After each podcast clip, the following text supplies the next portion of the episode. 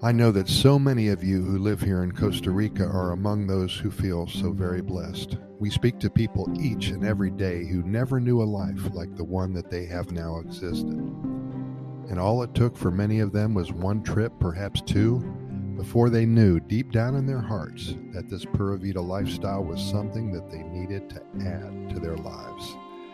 As we have discussed many times before, people who move here are not running away from a terrible life. Many have had long careers, years and years of hard work, days where the stresses pushed them down into a place where they knew that they were indeed earning everything that they were working for.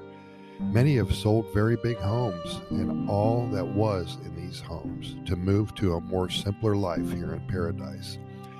A life that is not measured by how much you can spend at Christmas time. It's not measured by how many toys you have in your garage or what kind of vehicle is parked in your driveway.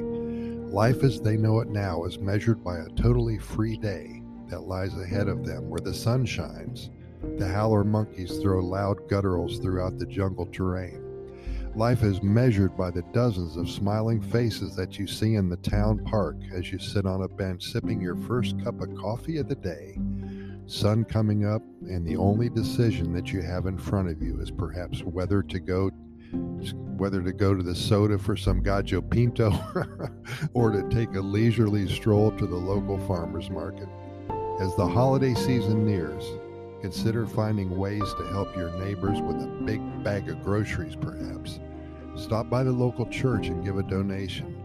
Ask the local pastor what they need this week to help his parishioners. A little goes a long way here in Costa Rica, especially during the holiday season. Open your heart big time this year.